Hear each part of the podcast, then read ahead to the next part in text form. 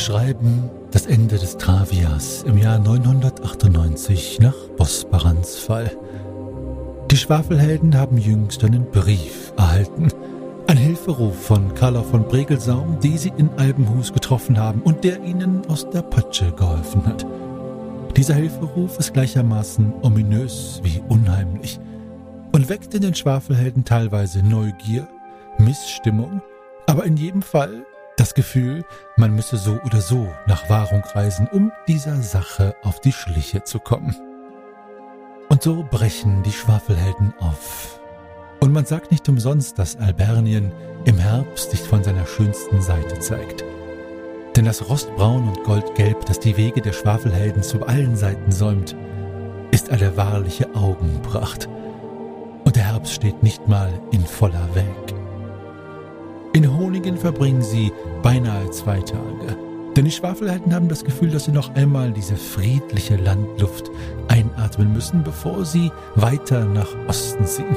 An der Hauptstadt vorbei und dorthin, wo laut Carla von Bregelsaum etwas Böses auf sie wartet. Grimm ist besonders froh, als sie Honingen verlassen, nicht weil sie denselbigen Ort hinter sich lassen, sondern weil er ein paar Blatt des Höniger Blütenpapiers ergattern konnte. Denn nicht nur Karloff schreibt gerne Briefe, auch Grimm ist dafür bekannt, die Feder wie das Schwert zu führen. Gratenfels lassen die Heldinnen schnell hinter sich. Haben sie doch hier keine guten Erfahrungen gemacht mit den Wirtshäusern, besonders nicht im Schwarzen Keiler. Doch als sie das Koschgebirge passieren wollten und nach Angbar reisen, werden sie jäh an den Keiler erinnert. Denn niemand Geringeres als Aikin Skjaldi lädt sie geschickt durch eine Depesche von Greul und Scarfeed, an seine Tafel ein.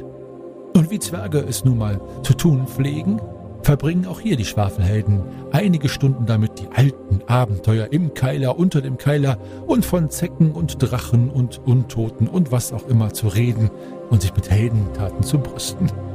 Allerdings schütteln die Kuschzwerge den Kopf, als sie davon erfahren, warum die Helden gen Osten reisen. Denn mit schwarzer Magie wollen sie erst recht nichts zu tun haben. Auch die Erzählung von einem Geoden sorgt für teilweisiges Stirnrunzeln. Denn ist diese Art und Weise, Macht aus dem Leib Sumus zu ziehen, nicht bei allen Zwergen gleich gern gesehen. Gareth wird schnell hinter sich gelassen. Die Großstadt ist selbst für Grimm eine Spur zu groß, und auch er zieht das beschauliche Nostria vor. Da aber Raoul von uns gegangen ist, suchen sie trotzdem das Museum für Reichsgeschichte und gleichzeitig auch das Geburtshaus Kaiser Raouls auf. Eines der ältesten Gebäude Garets, das Einblick in die Geschichte des Kaiserreiches gibt. Aber es gibt auch Dinge, die nicht nur für Mittelreicher interessant sind. Neben einer Originalausgabe der Chronica Rauliensis kann der urtulamidische Ankatep Tor besucht werden was Shahim, auch wenn er es nicht gerne zugibt, ein wenig interessiert. Ferner sehen sie das Festgewand Rohals oder sogar ein Schnupftuch von Islam II. So geht es weiter gen Osten. Nach ein wenig Diskussion entscheiden sie sich nicht, den Seeweg über Perikum zu nehmen, sondern lieber westlich vorbei am Ochsenwassersee zu reisen. Altbergenbach zeigt sich von seiner beschaulichsten Seite und ist eine früher Vorbote dessen, was im gemütlichen Warunker Landstrich auf die Heldinnen wartet. Altbergenbach. Ein schöner Ort. Mit finsteren Schatten, die sich jetzt schon über ihn legen. So scheint es. Aber davon soll hier noch nicht die Rede sein. Denn Warunk ist spät im Boron, im tiefsten, goldenen Herbst, wunderschön. Und hier beginnt die nächste Geschichte der Schwafelheldinnen.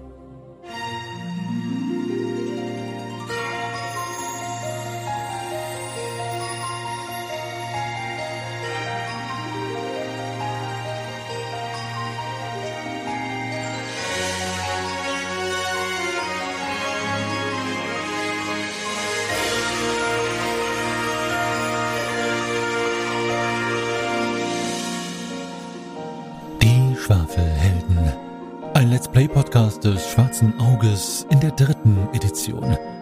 Folge 150. In den Fängen des Dämons oder der Fluch des magischen Gartens. die erste Folge.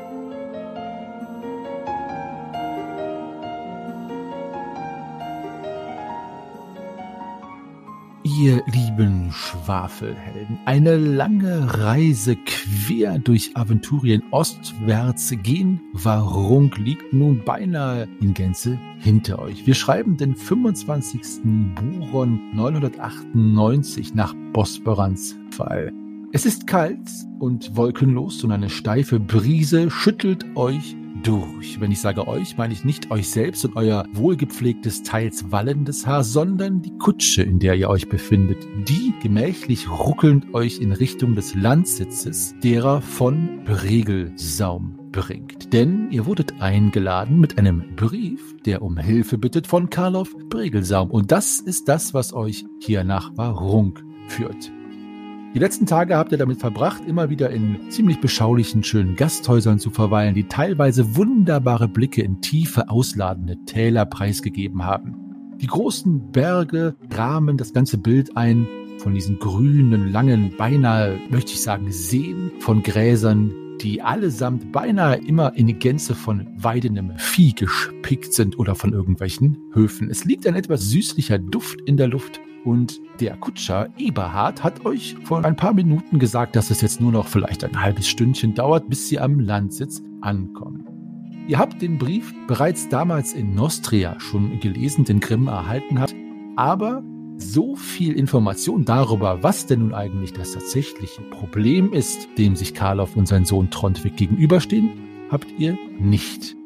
Aber erstmal ist es an euch, mir zu sagen, wie ihr die Kutschfahrt genießt die euch zu dem Beginn eures neuen Abenteuers führt. Also, es ist an euch. Also, ich verbringe auf jeden Fall eine große Zeit der Reise außerhalb der Kutschenkabine vorne auf einem eingespannten Pferd und schaue mir begeistert diese grünen, fast wüstenartigen Bergdünen an. Ja, ich übe mit Leni ein bisschen das Apportieren. Ähm, und sie bringt mir immer wieder kleine Stöckchen. Also sie bringt mir immer wieder Sachen, die ich ihr gegeben habe. Fliegt sie weg und bringt sie wieder zurück. Beziehungsweise manchmal tauscht sie die auch aus gegen kleine Steinchen. Ja, das machen wir. Oder kleine Mäuse vielleicht? Ne, Mäuse, mm, das äh, habe ich ihr zwei, dreimal sagen müssen, aber mittlerweile tut sie das nicht mehr. Sehr gut. Was ist mit den anderen? Was ist euer Eindruck von diesem beschaulichen Landschaft? Was glaubt ihr, erwartet euch denn dort an diesem Landsitz der Bregelsaums? Also ich sitze immer mal wieder auf dem Kutschbock neben dem Kutscher. Ja, frag ihn schon immer mal wieder so Löcher in den Bauch. So, wie oft war er schon dort? Kann er so erzählen von dort? Vielleicht kann ich das auch jetzt mal eben machen, nochmal. Äh, Eberhard, erzählt doch nochmal, wie ist es jetzt zu dieser Jahreszeit? da wo wir jetzt äh, gleich ankommen. Hm, ja, ja, äh, äh, äh, am Landsitz? Oder, oder, oder was meint ihr, Herr Edelgeboren? Ja, genau, ja. Wie ist es so, wie, wie sind die Gärten? Ich habe ja von den Gärten schon gehört, die sollen so schön sein und. Uh, in letzter Zeit, ich, also, hm, das, also wenn ihr wirklich, also es liegt mir fern, hier ihr Tratsch zu verbreiten, lieber Edelgeboren, aber ähm, ähm, jüngst ist tatsächlich einem Gärtner ein Unfall äh, passiert. Mhm. Das hat für viel Gerede in den Dörfern, in den Tälern gesorgt. Ja, er ist nicht heimgekommen. Mhm. Oh, das heißt, er wird versorgt noch? Nein, nein, er ist verschwunden. Er ist nicht wieder aufgetaucht. Und äh, die äh, Bregelsaums haben, naja, ein, ein paar Münzen springen lassen. Sie sind ja sehr wohlhabend, eine äh, reiche Adelsfamilie schon äh, seit langen Zeiten und haben die Familie und die Witwe entgolten. Allerdings ist der Gärtner, ja, was ihm zugestoßen ist, weiß niemand.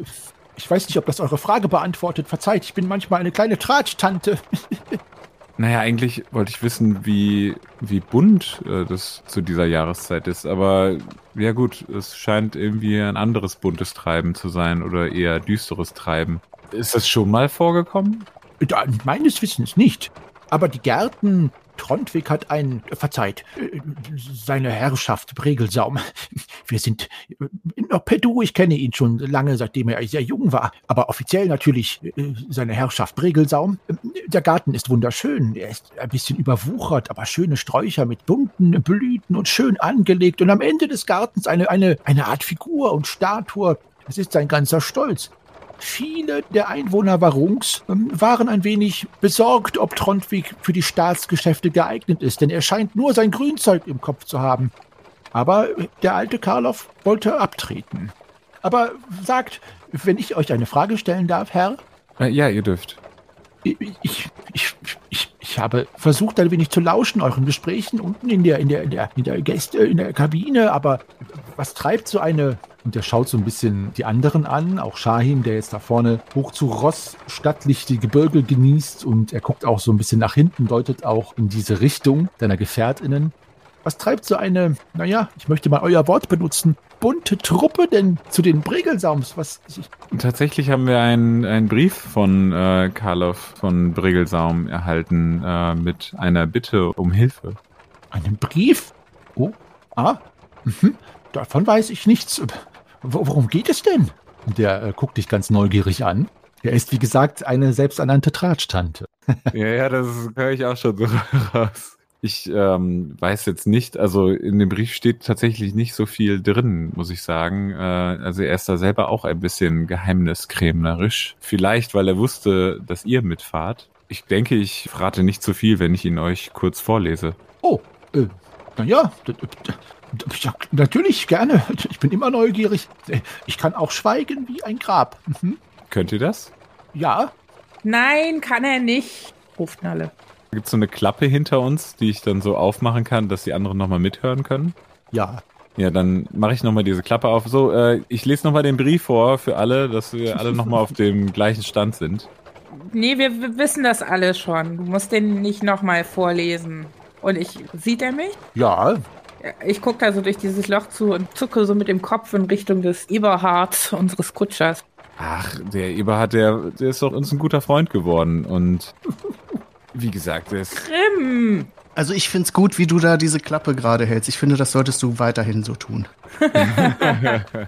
Grimm, wir haben diesen Brief im Vertrauen bekommen und so sollten wir das auch erstmal handhaben, bis wir da sind und wissen, worum es genau geht. Aber so wie Eberhard das jetzt gerade geschildert hat, sind Herr von Brigelsaum und er schon Freunde seit der Kindheit.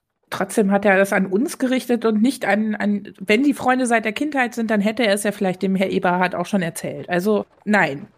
Okay, gut. Ja, wenn ihr alle Nein sagt, dann bin ich überstimmt. Dann Ich gucke die anderen an, so auffordernd, sagt bitte mal nein. Ja, nichts gegen euch, Eberhard, aber wir haben gerade letztens sehr schlechte Erfahrungen damit gemacht, wenn wir zu voreilig irgendwelche an uns persönlich gerichteten Dinge herausposaunen. Ja, genau, genau, kommt von vorne. Lysira tut alles weh von der Kutschfahrt und sie schaut nur missgelaunt aus dem Fenster. Ja, ich meine, ja. er, er weiß doch jetzt auch schon so viel. Aber ja, halten wir es erstmal vertraulich. gut. Dann äh, lese ich den Brief jetzt nicht vor. Es wird sich bestimmt noch eine andere Möglichkeit finden. Können wir ihm nicht Wachs in die Ohren stecken, dem Kutscher, oder ihm die Ohren zuhalten? Also, Wir können ja auch einfach bei der nächsten Pause drüber reden, wenn er nicht anwesend ist. Ja, aber wir sind ja in einer halben Stunde schon da. Also außer ihr müsst nochmal eine Pipi-Pause einlegen, haben wir eigentlich keine Pause mehr. das ist doch eine super Idee. Warte kurz. Äh, Eberhard, können wir kurz einmal äh, anhalten? Ich, äh, mir drückt die Blase. Und äh, er guckt euch mit offenem Mund an. Äh, Ich ziehe die Zügel am, am Pferd, dass es sich verlangsamt. brrr, reagiert er auch auf deinen Impuls und ich wollte nicht, verzeiht, Herr Edlegeboren, äh, lieber Herr, Herr, Herr Greifax und die junge Elfendamen, ich wollte nicht für Unmut sorgen in ihrer, oh, oh, oh, bitte saget nicht, dass ich als Kutscher eure Fahrt irgendwie verdrießlich gemacht habe. Ich werde hinten noch etwas in der Proviantbox ein wenig von dem Sembelquast anrichten, der euch so mundet, Greifax.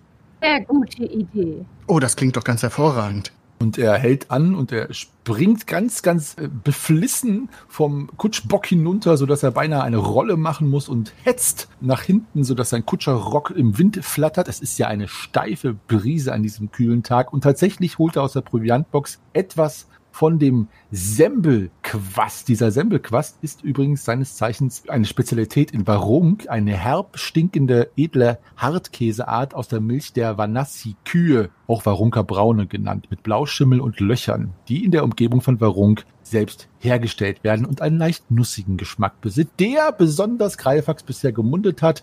Dem ein oder anderen von euch, danke Nalle, genau nicht. Der Stolz des Warunka-Kutschers trotzdem, er bietet, er will ihn euch trotzdem noch einmal anbieten. Also er macht sich da hinten zu schaffen an so einer kleinen Provianttruhe und ihr habt jetzt nochmal die Möglichkeit, unter euch zu sein. Das ist ja offenbar euer Wunsch. Ich würde gerne mal kurz eine kleine Akrobatikprobe einlegen und mich vom Pferd hinunterschwingen und den Weg zurück bis zur Kutsche selber schaffen, hinein, ohne den Boden zu berühren, weil es unheimlich cool aussehen würde. Dann mach eine Akrobatikprobe um drei erschwert, bitte.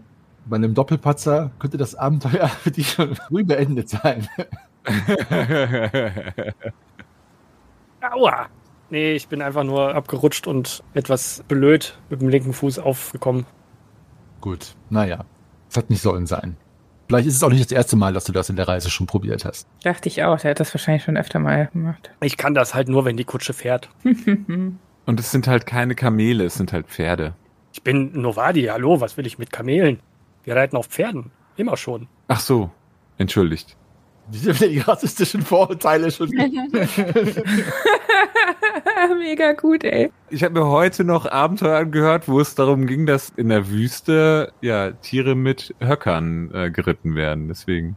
Aber nicht von den Novadi. Kamele sind eher äh, Zahlungsmittel. Ach so. Und zwar kann man mit, äh, nicht mal mit 30 Kamelen kann man ein Pferd aufwiegen. Ihr hört hinten Eberhard, der das Lied Die Warunke Heide liegt mir im Herzen pfeift. Ein Lied, das ihr schon öfters in den Tavernen und Gasthäusern hier gehört habt. Und er pfeift es und der Geruch des Semmelquass verbreitet sich schon hinter, in der hinteren Seite der Kutsche und er pfeift und beträufelt es mit Honig.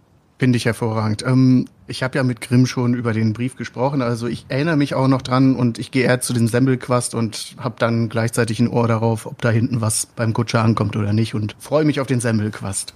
Sag doch noch mal, was stand denn da in diesem Brief drin? Wir sind jetzt schon so lange unterwegs, ich weiß es auch nicht mehr so ganz genau. ich hole ihn raus, entrolle ihn und äh, lese vor. An den Herrn edelgeboren Grimm vom See, ich brauche eure Hilfe. Mit Sicherheit erinnert ihr euch noch an unsere Begegnung in Albenhus, wo es beinahe zu einem Eklat gekommen wäre, um das Erbe der Handelsfamilie Engstrand. Es war mir eine Ehre, euch und Nostria zu Ehren aus der Bedrulle zu helfen. Nun ist es an mir, euch und eure Weggefährten um einen Gefallen zu bitten. Mein Sohn Tronvik hat in naiver Unachtsamkeit etwas in unserem Haus und Hof gelockt, was sich nun wie eine Wurzel des Bösen darunter eingenistet hat. Ich befürchte, es bedarf einem besonderen Mut sich dessen anzunehmen und ich schreibe diesen Mut euch und euren Freunden zu.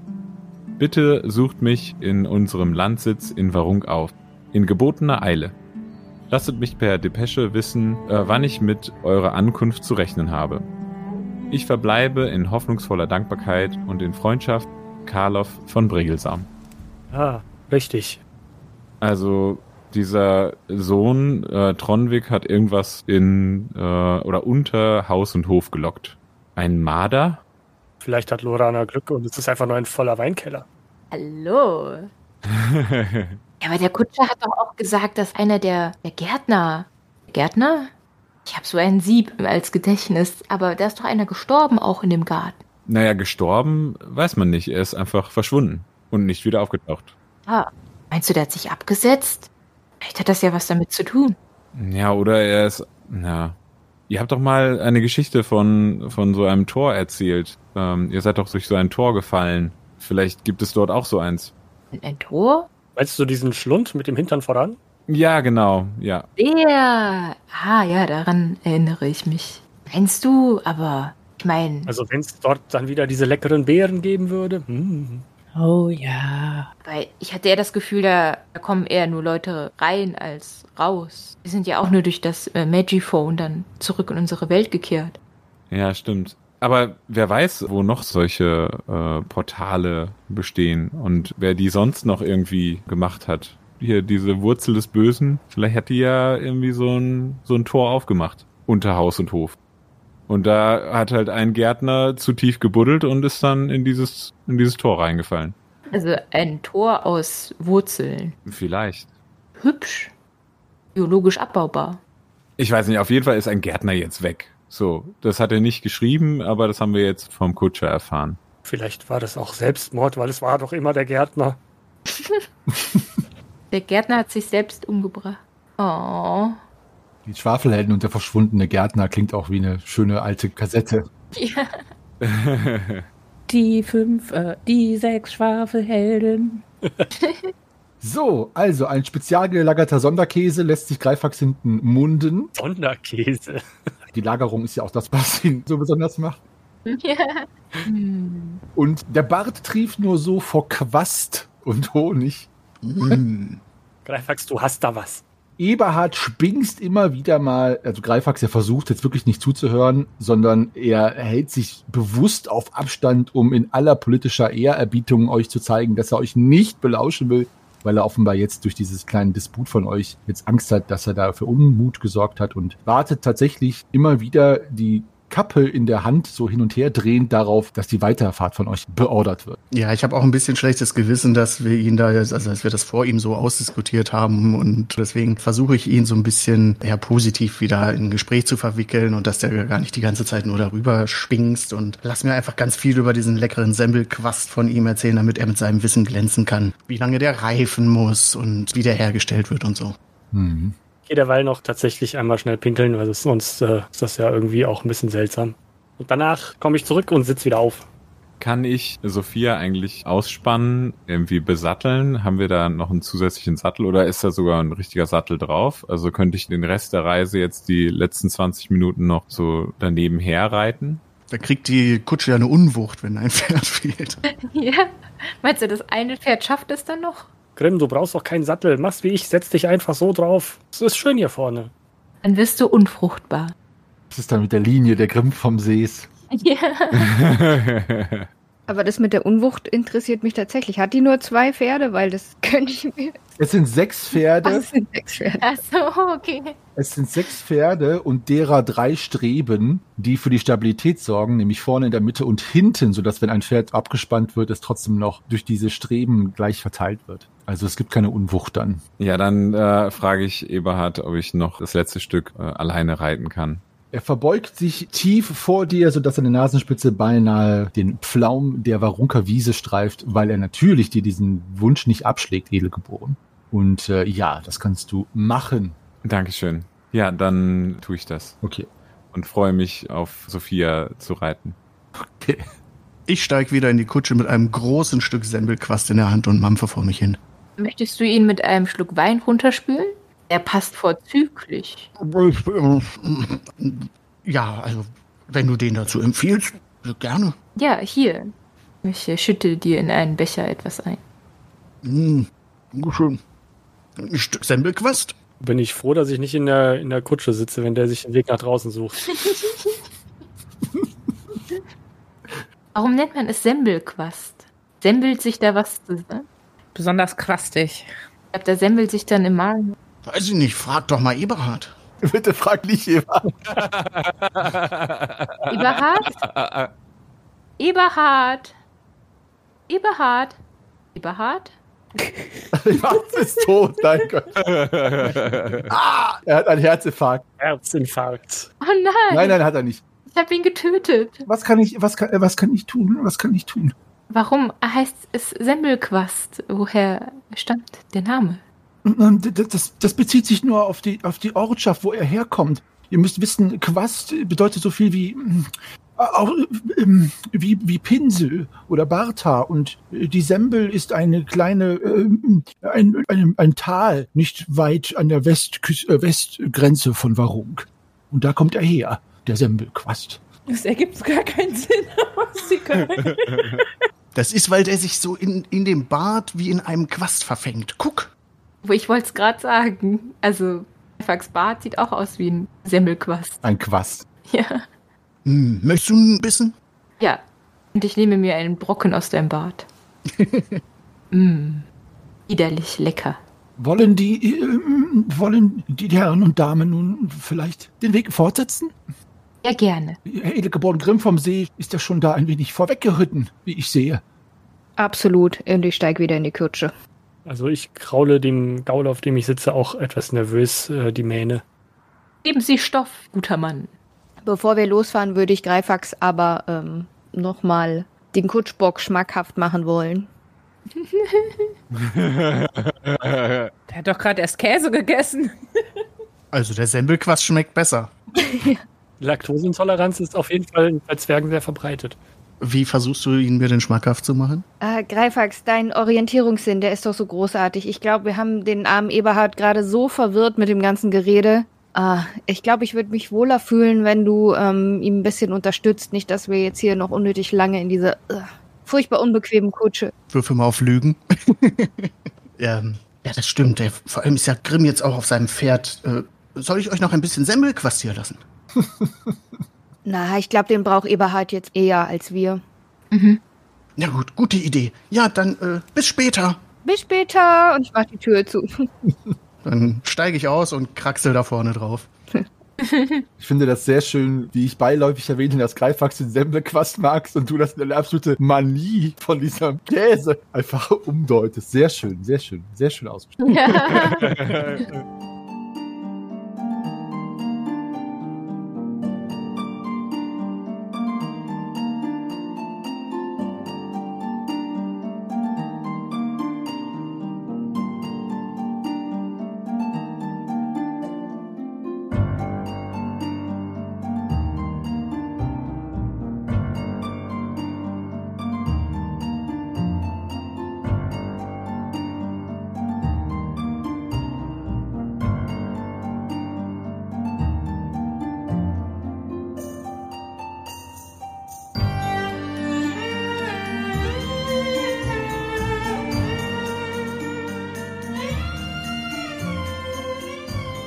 Kutsche setzt sich in Bewegung und ruckelt weiter durchs beschauliche Warung. Die Wiederholung der etwas undeutigen, zweideutigen, vieldeutigen, wie auch immer, Zeilen von Karloff hat euch den Mut doch ein wenig, ja, genommen möchte ich nicht sagen, aber es lässt euch doch ein wenig zaudern, weil es klingt ja schon ein wenig gespenstisch, was dort vorzugehen scheint. Und ihr hofft natürlich, dass es alles nur bildlich gemeint ist, aber wir werden es sehen.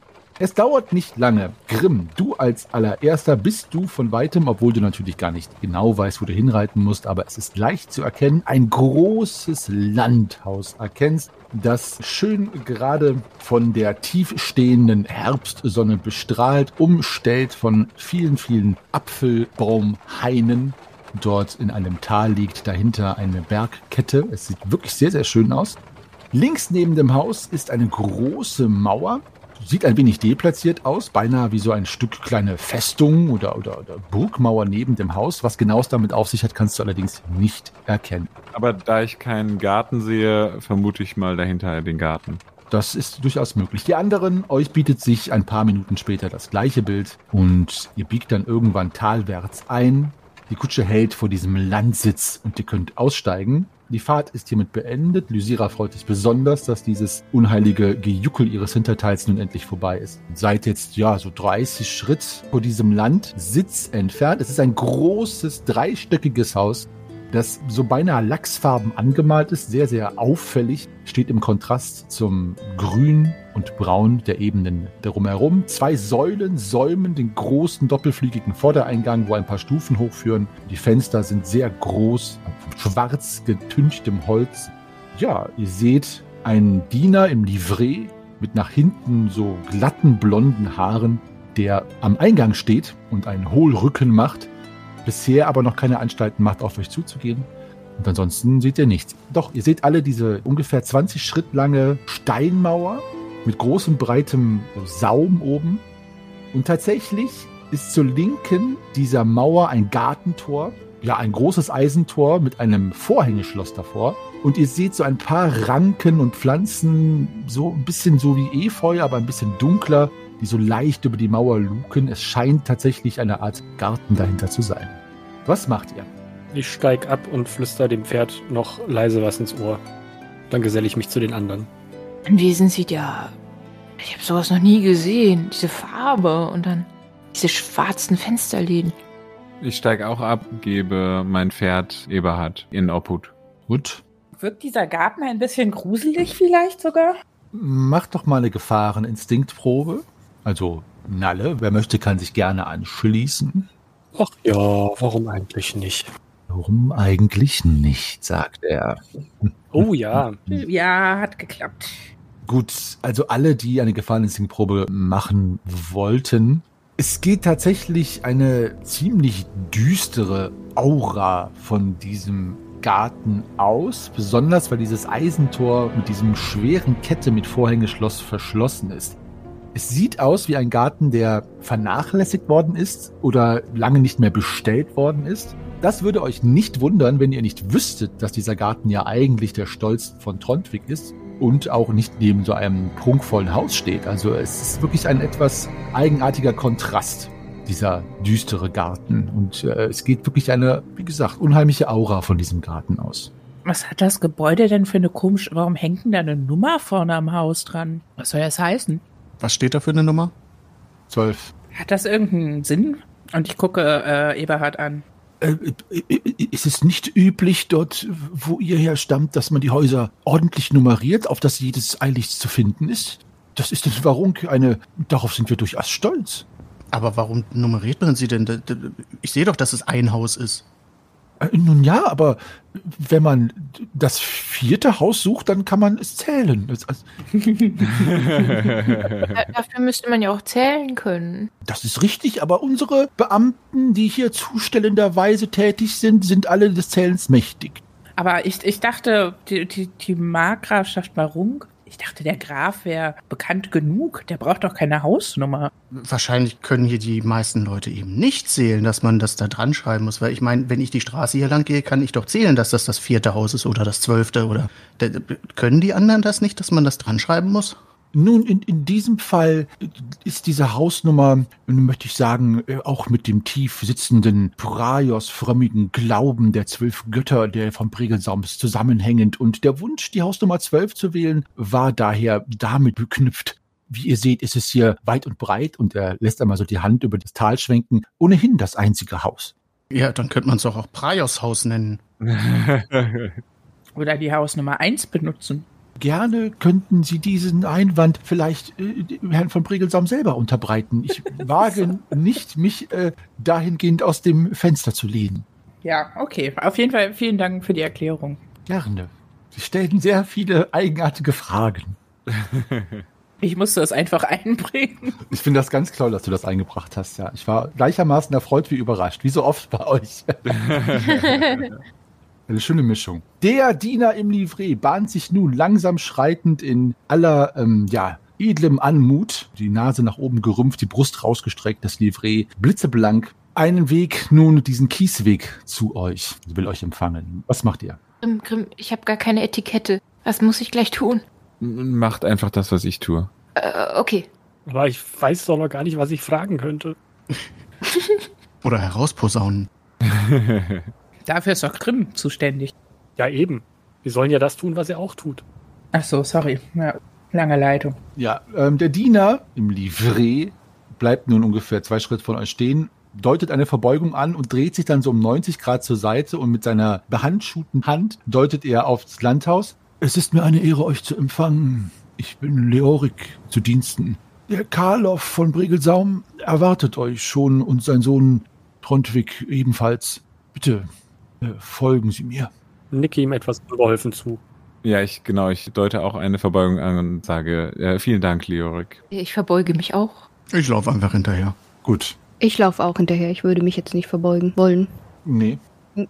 Ich werfe noch mal einen Blick auf die Hausnummer und laufe auch hinterher. Diese Hausnummer, die Hausnummer des Bösen. Weiß ich, die Wurzel allen Übels. Nachts Witz ist zu einer 13. So. Genau.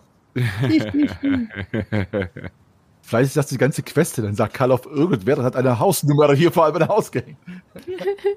so, jetzt Kontenance. Ich muss ja selber kontenancieren hier.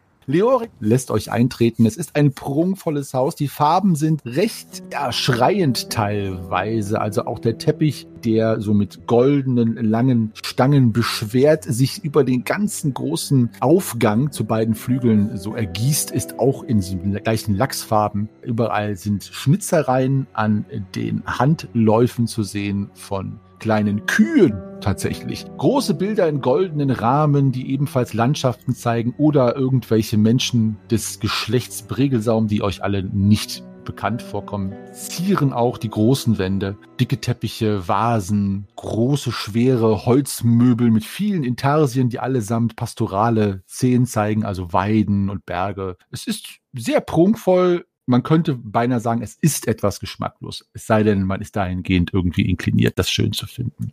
Leorik dreht sich so auf der Stelle, so wie eben, auch genau um 90 Grad und deutet jetzt mit der anderen Hand äh, nach links, seine linke Seite, in einen Raum, wo eine große Tafel ist, die reich gedeckt ist, ja, auch mit Sembelquast und Wein und Wasser, wo ihr dann bitte Platz nehmen sollt. Die Herren Bregelsaum werden sich gleich zu euch gesellen. Ich hoffe, es fehlt an nichts, sonst benutzet diese Klingel.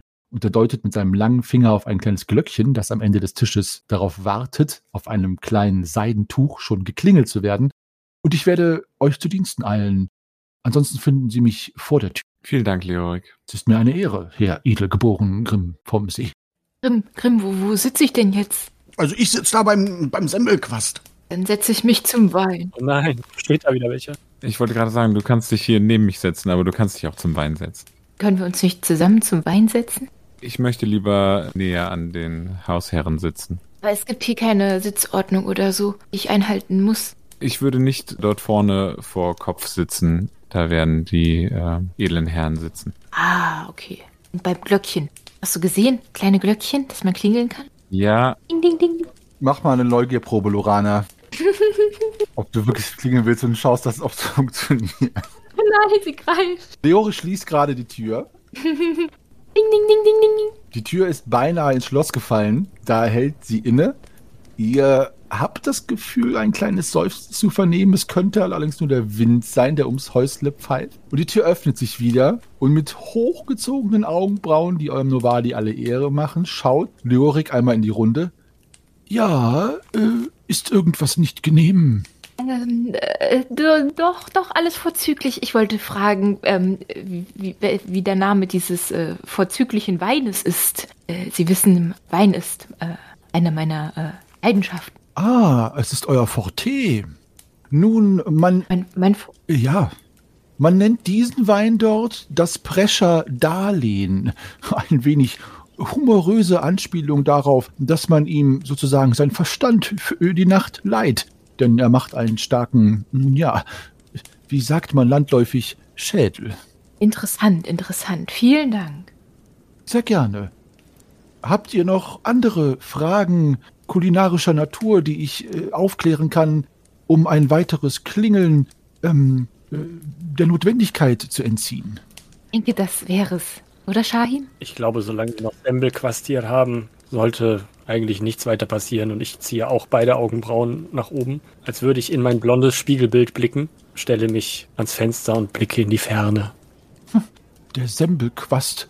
Ich glaube, dieser furchtbare Käse wurde nur erfunden, um die Familie Rabenmund, die oft zu Besuch war, früher zu ärgern.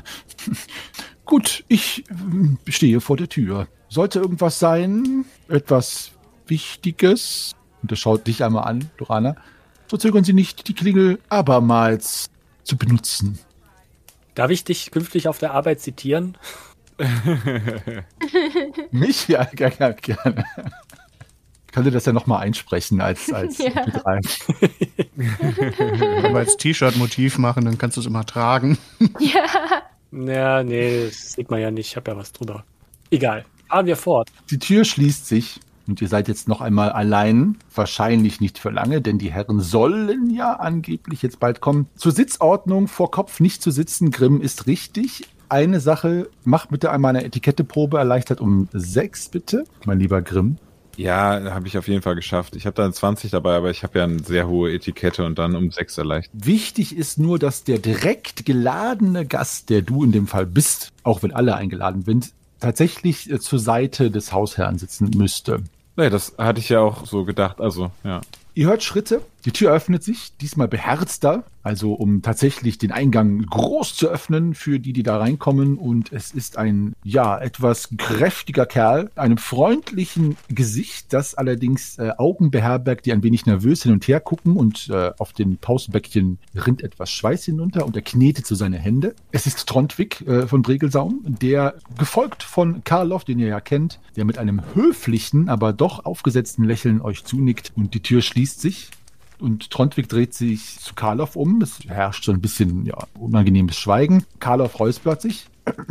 Ähm, ich deute den anderen an, äh, aufzustehen und stehe auch auf. Ich stehe schon. Ich stehe immer noch, drehe mich allerdings zu denen um. Das weiß man ja bei dir nicht so genau, Greifer. Ja, ja, deswegen weise ich darauf hin. Ich, ich stehe auch. Aber ich winke ganz freundlich dem Karloff zu. Es äh, freut mich sehr, euch hier begrüßen zu dürfen. Äh, Edelgeboren Grimm und äh, Greifax, äh, Lorana, Lysira, und alle, ihr alle, die ihr hier seid, Shachim. Darf ich vorstellen, äh, und äh, ich möchte euch bitten, auch wenn ihr euch erhoben habt, ihr seid als Freunde zu mir gekommen. Nicht nur, weil ich euch einmal aus der Patsche geholfen habe, sondern weil ich euch in Freundschaft um Hilfe bitten möchte. Dennoch möchte ich den Grafen von Warunk, seine Markgrafschaft Trondwig von Bregelsaum, meinen Sohn, einmal vorstellen. Trondwig, äh, das sind die Damen und Herren, von denen ich dir erzählt habe. Sie können uns helfen. Trondwig geht zu euch, streckt seine Hand aus zu äh, Lysira, weil du als erstes da stehst. Äh, äh, Trondwig, wir können gerne sofort auf das Du wechseln, wenn es genehm ist. Ich, ich bin sehr, sehr froh, dass ihr hier seid. Und er hält eine Hand dir hin, Lysira. Ich greife die Hand, Sie ist nass geschwitzt. ziehe sie dann schnell wieder zurück. Wa- Warum sind wir nochmal hier? Äh, Ich, ich, Trondwig wird es euch gleich erzählen. Mein Sohn, du wirst ihnen gleich die ganze Geschichte erzählen und sie werden wissen, was zu tun ist. Ja, ich, ich wollte noch einmal alle einmal begrüßen. Und er geht so herum und etwas unbeholfen grüßt er jeden von euch einzeln. Ein bisschen eine etwas ungewöhnliche Geste. Und lässt sich dann mit einem Plumpsen vor Kopf nieder. Und Karloff sitzt ganz am Ende hinter dem letzten von euch, quasi am weitesten weg von seinem Sohn. Auch an der Kopfseite oder an der Seite? Nee, an der Seite. Also neben, äh, wer von euch als letztes da sitzt, also du neben dir, Greifax dann von mir, genau. Mhm. Ja, gut, ist doch verständlich. Da ist ja auch der Sembelquast. Genau. du dein Semmelquast. Also ich, ich stehe immer noch am Fenster. Ich mag mich gerade nicht setzen. Ich setze mich hin. Ich setze mich dann auch, sobald Trondwig sich gesetzt hat, setze ich mich auch hin. Sitzt jetzt Grimm gegenüber von Karloff oder Trondwig? Ich sitze an der Seite von Trondwig. Also nicht vor Kopf, sondern so, so schräg neben ihm. Rundweg ist 12 Uhr und er sitzt auf 1 Uhr quasi. Ja, genau. richtig. Okay. Okay. Wer sitzt gegenüber von dir, Grimm? Mm, Sagt ihr es mir. Das bin dann wahrscheinlich ich. Weil mir hatte der Knilch ja da zuerst Hallo gesagt. Dann setze ich mich neben dich. Trondwig ist etwas verwundert, so scheint es, denn er stiert Richtung Shahim. Karloff dreht sich auch um, dreht sich zu seinem Sohn und ist belustigt. Also Karloff findet das offenbar amüsant, dass Shahim noch weiter nach draußen stiert. Also ich stehe nicht nach draußen, ich stehe halt am Fenster und gucke auch in den Raum. Ah, okay. Dass du dich noch nicht hinsetzt. Und Trondwig äh, spricht, wollt ihr euch nicht auch an die Tafel setzen? Ich weiß nicht, ob es für eure, naja, also etwas für euch gibt, das euch mundet. Ich hatte jetzt nicht daran gedacht, vielleicht etwas aus äh, eurem, aus eurer Region oder äh, Du kannst bestimmt auch deinen eigenen Teller rausnehmen. Ach, wisst ihr, ich, ich habe so viel gesessen auf der langen Reise. Ich muss einfach mal ein bisschen die Beine strecken. Nun, dann greif doch zu. Es ist halt reich gedeckt mit so, also natürlich, ja, Kremmelquast, aber auch viel Brot, Trauben, Honig, Nüssen, ein wenig kaltes Fasanenfleisch, was auch in Warunk gern gegessen wird. Und auch tatsächlich mit der Hand gegessen wird, was andererorts als unschicklich gilt, ist hier ein Kompliment an äh, den Küchenchef oder die Küchenchefin. Natürlich Wein und Milch von den hiesigen Warunker Braunen und etwas Wasser. Allerdings auch Bier. Ja, so greift doch zu, esst. Hm, lecker. Die Trauben sind vorzüglich. Wie war denn eure, eure Reise? Es ist eine lange Reise gewesen. Du seid von Nostria direkt hierher gekommen? Also ist es, ja. Ja, es war wirklich eine sehr, sehr, sehr, sehr, sehr, sehr lange Reise. Nun, wie gefällt euch denn das schöne Warunk? Schließlich hat es euch bestimmt noch nie hierhin verschlagen. Es ist wirklich schön, die schneebedeckten Berge zu sehen, die Kühe, die Landschaft, die Weite, die aber eingegrenzt wird von den Bergen. Ja, das Fehlen von äh, großen Städten ist auch einmal ja, eine schöne Abwechslung. Nun, äh, dann freue ich mich, dass ihr hier seid. Vielleicht kann ich euch später auf einem Ausritt auch einmal das Tal zeigen und, und die schönen, die schönen Wälder, an deren Rand schöne Blumen wachsen. Und Karloff räuspert sich einmal sehr laut. Trondwig, rede nicht um den heißen Quast herum. Ich glaube, meine Freunde und hoffentlich bald auch die deinigen, die hergekommen sind, um dir zu helfen, sind tatsächlich neugierig und wollen eher wissen, was es mit dieser ganzen Sache hier auf sich hat, anstatt mit dir durch das Tal zu reiten. Habe ich nicht recht? Also so sehr mich das Tal auch reizen würde, weil es wirklich sehr, sehr schön ist, haben wir die Reise tatsächlich ja nicht ohne Grund unternommen. Karloff, äh, ihr hattet von einem Käfig gesprochen für ein Feenwesen. Ähm, können wir es sehen? Ihr seht, dass Trondwigs Unterlippe anfängt etwas zu beben. Hat er von dem Käfig gesprochen uns gegenüber? Ja, ja, auf jeden Fall. Ja, hat er. In, in, äh, in Albenhus damals. Ach so, ja, doch, stimmt. Ja, ja, ja. Entschuldigung, da kamen wir überhaupt erst auf das Larifari. Nun, die Tatsache, dass dieses Ladifari und er steht auf und geht jetzt um den Tafel herum und stellt sich hinter Trondwig, legt ihm eine Hand auf die Schulter und Trondwig fängt auch zu schluchzen, was seine Bäckchen ein wenig auf und ab wippen lässt. Dieses Ladifari ist genau das, warum wir euch um Hilfe bitten wollen. Trondwig, ich glaube, es wird Zeit, dass du erzählst, was passiert ist. Du musst es selber erzählen. Es ist immerhin dein Vergehen gewesen, mein Sohn. Und er schaut seinen Sohn Trondwig jetzt ein wenig streng an, möchte man sein.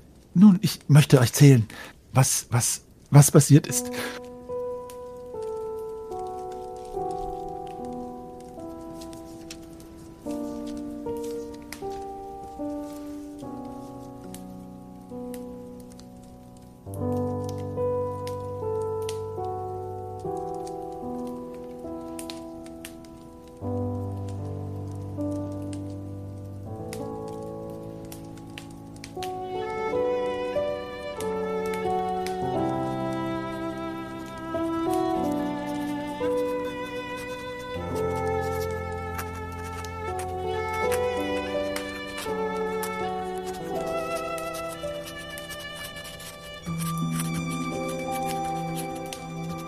Müsst wissen, ich bin ein großer Freund von Blumen, Pflanzen, alles, was in der Natur wächst.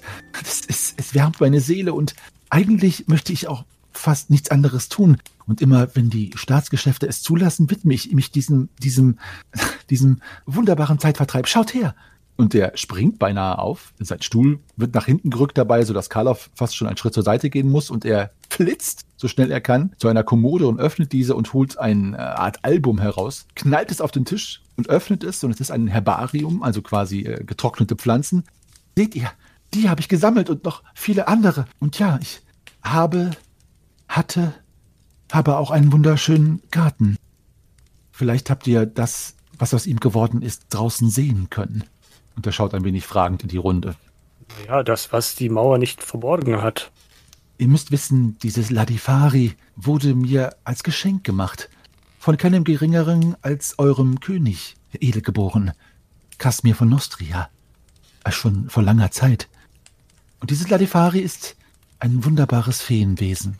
Und seine Augen schauen so ein wenig beinahe verliebt in die Ferne. Habt ihr schon mal ein Ladifari gesehen? Nein, noch nie. Nun, es ist ein wunderbares Wesen, ein zierliches, beinahe kindähnliches äh, Mädchen, möchte man sagen. Sie war meine Gefährtin und sie hat eine besondere Fähigkeit gehabt, die gerade mir, und er streichelt so etwas zärtlich das Herbarium, besonders entgegenkam. Sie konnte mir durch eine Art tranceartigen hypnotischen Tanz den Weg zu seltenen und exotischen Blumen aufzeigen, wisst ihr? Ich habe zum Beispiel hier die Garinta-Blüte gefunden. Und er zeigt auf eine Blüte, die wie ein Kelch geformt ist, in einer eigenartigen, beinahe silbrigen Farbe. Er redet jetzt ein bisschen von Wurzeln und Blüten und Gräsern, die er gefunden hat, bis Karloff das Album schließt, während Trondwig noch seine Hand drin hat und ihn damit andeutet, weiterzuerzählen. Könnt ihr mir soweit folgen? Ich glaube schon, ja. Mhm. Ja, ja. Ich habe in der Zeit übrigens auch mal mein Brems Tierleben rausgeholt und geguckt, ob ich da das Ladifari drin finde. Sehr schön, ja. Weil ihr sagt, das wäre eure Gefährtin gewesen. Nun, es, sie war so etwas wie meine gute Fee, möchte ich sagen. Und, und Und die muss in einen Käfig? ähm, nun, sie hatte hin und wieder alle zwei, drei Wochen, also ich möchte sagen, immer, wenn ein Neumond kam, so etwas wie ein, ein, ein, ein, ein wahnwitzige Raserei, der sie verfiel. Und da musste ich sie in diesen Käfig sperren, auf dass sie sich nicht selbst verletzt oder mir, naja, abhanden kommt. Schließlich ist sie ja auch mein Schatz gewesen. Versteht ihr? Und es glänzt so in seinen Augen. Also ich ziehe eine Augenbraue sehr weit nach oben. Und in einem dieser Neumondnächte ist äh, sie verschwunden? Nun, nein, es, ist folgendes. Kommen wir zu dem, was ich, und er schaut zu Karloff hinüber, was ich verbrochen habe. Seht, es gibt Pflanzen und Gewächse, die bei aller Seltenheit und Schönheit nichts in einem Garten zu tun haben, der göttergefällig ist. So ist es, mein Sohn. Erzähle weiter. Wenn du dich schämst, dann ist das nur zu Recht. Trotzdem musst du die Wahrheit sprechen, sonst können sie dir nicht helfen. Ja, Vater. Seht, es gibt eine Pflanze, die sich Jaguarlilie nennt. Und sie ist wunderschön. Sie hat eine schwarze Blüte, beinahe wie eine kleine Laterne. Das Problem ist, dass die Sage besagt. Es ist keine Sage, Trondwig. Das habe ich euch immer gesagt. Ja, ich, ich weiß. Das weiß ich jetzt auch, aber damals wusste ich es nicht. Jedenfalls besagte die Sage damals, dass eine Art Dämon, eine unheilige Kreatur des Bösen in der Jaguarlile haust und wenn man sie pflanzt und sie zur Blüte kommt, diese Kreatur befreit wird. Nun, ich habe so eine Jaguarlilie gefunden. Weit, weit im Osten, beinahe an der Grenze zum Bochenland, mit Hilfe des Ladifaris. Ich habe sie hergebracht und ich habe sie Vater gezeigt. Weißt du noch, Vater? Ich erinnere mich an diesen schwarzen Tag, mein Sohn. Und unser Hofalchemist hat mich gewarnt, ich solle sie zerstören, und ich habe versprochen, es zu tun und dieses Versprechen nicht gehalten. Und er senkt den Kopf. Als ihr Vater, und jetzt redet er ein bisschen auch zu Karloff und zu euch, auf der Reise wart, wo ihr diese tapferen Heldinnen getroffen habt, habe ich des Nachts einmal die Jaguarlilie dennoch eingepflanzt. Ich konnte nicht widerstehen. Ich wollte sie in meinem, in meiner Sammlung haben, in meinem Garten. Ich wollte sehen, ob vielleicht dieser Dämon, von dem gesprochen wird, einfach nur eine Umschreibung war für eine wunderschöne Blüte, die vielleicht im Mondschein blüht oder leuchtet. Und sie hat geblüht. Und sie hat tatsächlich einen schwarzen Dämon zutage gefördert. Und dieser Dämon hat mein Ladifari. Er hat sie genommen und er hat den Gärtner und er hat den ganzen Garten. Und er fängt an zu weinen. Gefressen? Sie ist nicht mehr, sie ist nicht mehr da. Ich habe nur einen Flügel. Er holt ein seidenes rotes Sticktuch heraus und öffnet es. Ganz vorsichtig zieht er so die Ecken auseinander von dem Tuch und ein kleiner silbriger Flügel ist dort zu sehen, ungefähr so, ja, schon so groß wie eine Handfläche. Wunderschön, immer noch schillernd. Er schillert ein bisschen so, als würde er sich bewegen, wie bei einer Libelle, aber bewegt sich nicht. Aber trotzdem schillert er die ganze Zeit. Das habe ich im Garten gefunden. Habt ihr den Dämon noch gesehen? Nur einen Schatten. Wie ein, ein, ein großer schwarzer Vogel oder ein, ein, ein Mann. Sicher, dass es nicht einfach irgendeine Krähe war, die das Ladifadi gefressen hat? Nein, es war ein Dämon. Er hat mich angeschaut mit großen Augen und er hat mit mir gesprochen.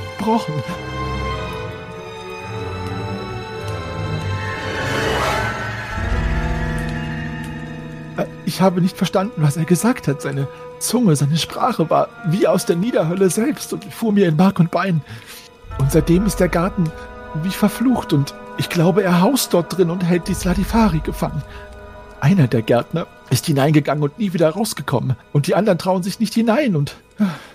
Und jetzt sollen wir reingehen? Du kennst das doch. So ist es doch immer. Ob es ein Wald ist oder ein Keller oder ein Schiff. Wir könnten ja deinen Vogel vorschicken. Nix da. Was ist das denn für ein Vorschlag? Oh, ich finde den gar nicht so schlecht. Naja, die kann doch jetzt ganz prima ad ad ad adoptieren. Wie heißt das? Apportieren. Apportieren. Du hältst hier einfach hier diesen Flügel da unter die Nase und dann soll die da reinfliegen und das Larifari aus dem da rausholen. Äh, was? Das klingt ziemlich bescheuert, wenn ich das sagen darf. Ich finde, das klingt richtig schlau. Äh, nein. Naja, aber da fliegen doch sowieso bestimmt hier und da mal Vögel durch, die dieser Dämon, und ich mache zwei Anführungszeichen in die Luft, für keine große Gefahr hält bestimmt. Siehst du? Ja, aber was soll, also ich verstehe den Plan dahinter nicht. Naja, willst du selber reingehen? Nein, aber ich schicke trotzdem nicht meinen liebgewonnenen Vogel vor. Ich seufze nur. Ich, ich, ich würde euch auch ent, entlohnen. Schließlich seid ihr, Karloff hat gesagt, dass ihr Helden seid und, und, und stolz und, und ehrenhaft, aber natürlich soll es auch nicht zu eurem Schaden sein, wenn ihr mir das Ladifari wiederbringt. Ich habe viele, wir sind ein altes Adelsgeschlecht und ich kann die Koffer öffnen. Also darf ich mal ehrlich sprechen? Bitte, bitte. Glaubt ihr wirklich, dass das Ladifari noch lebt? Wenn es nicht mehr lebt, möchte ich wenigstens seinen kleinen Körper begraben können. Trondwig, hier, hier, nimm mein Taschentuch.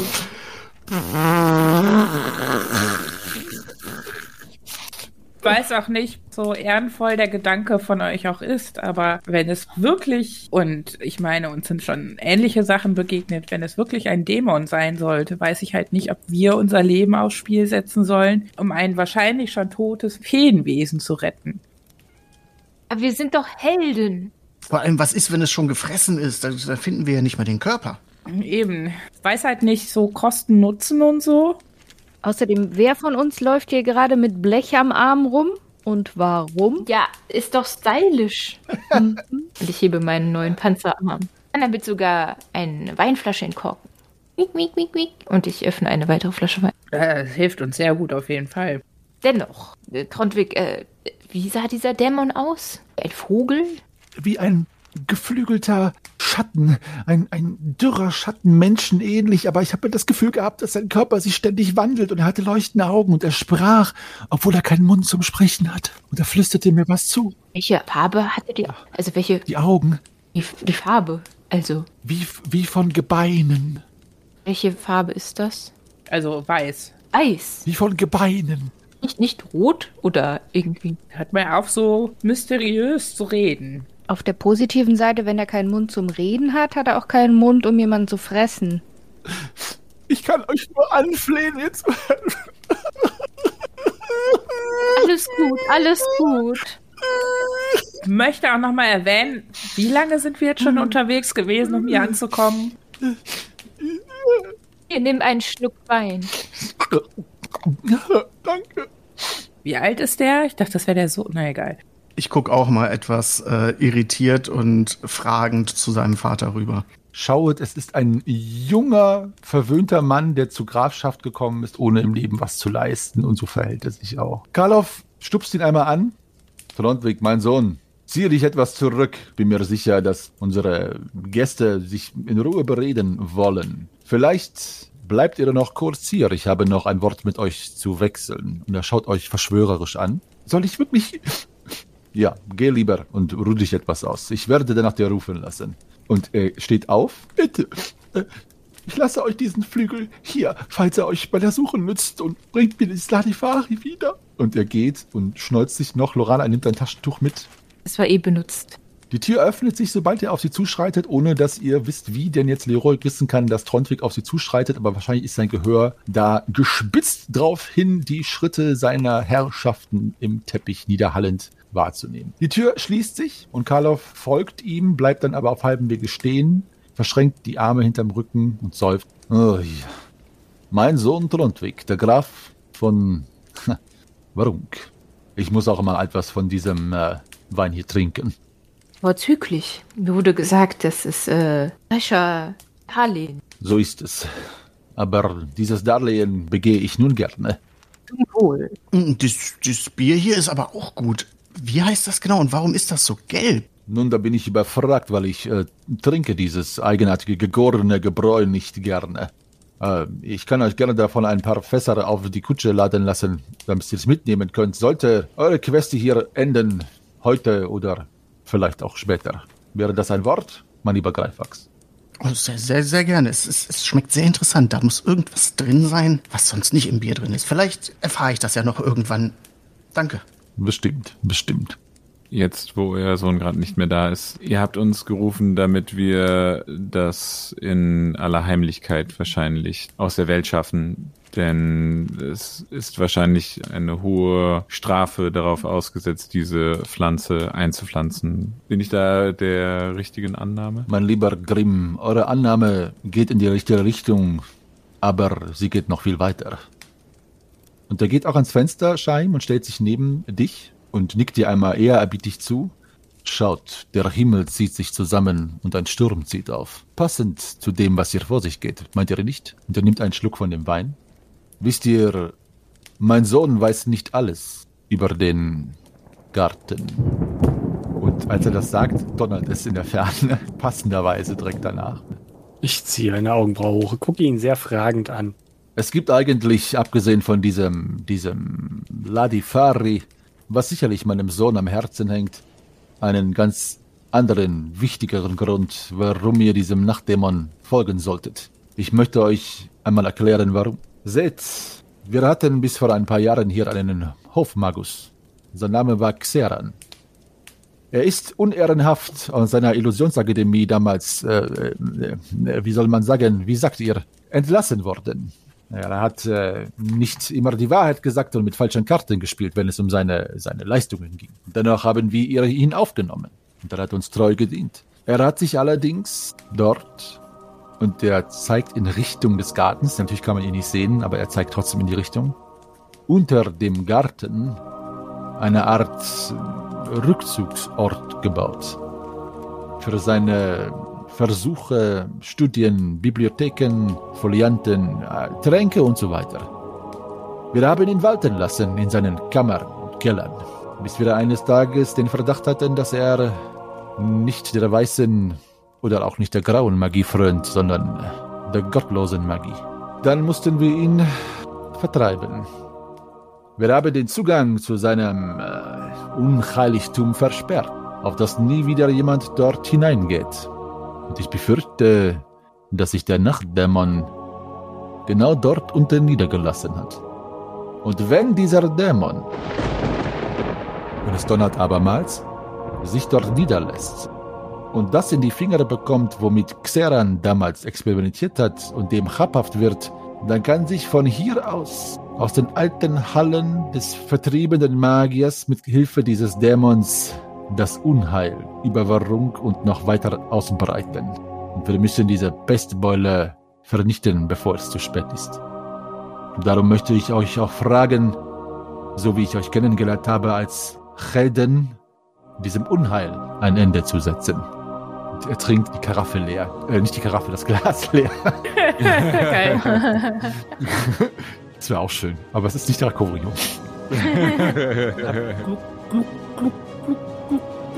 Ein ganz schönes Darlehen. Ja, richtig.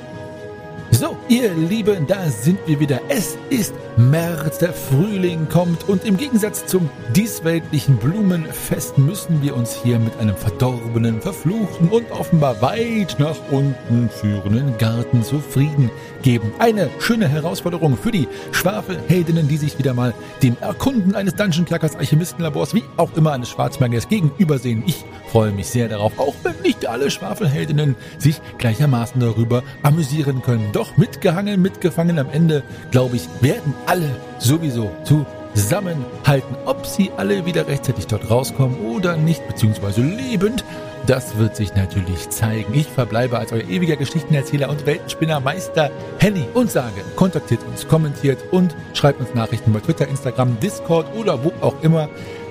Bis dahin bleibt gesund und rollt die Würfel. Da ist der Ulfaran mit mir durchgegangen, glaube ich. Bis dahin.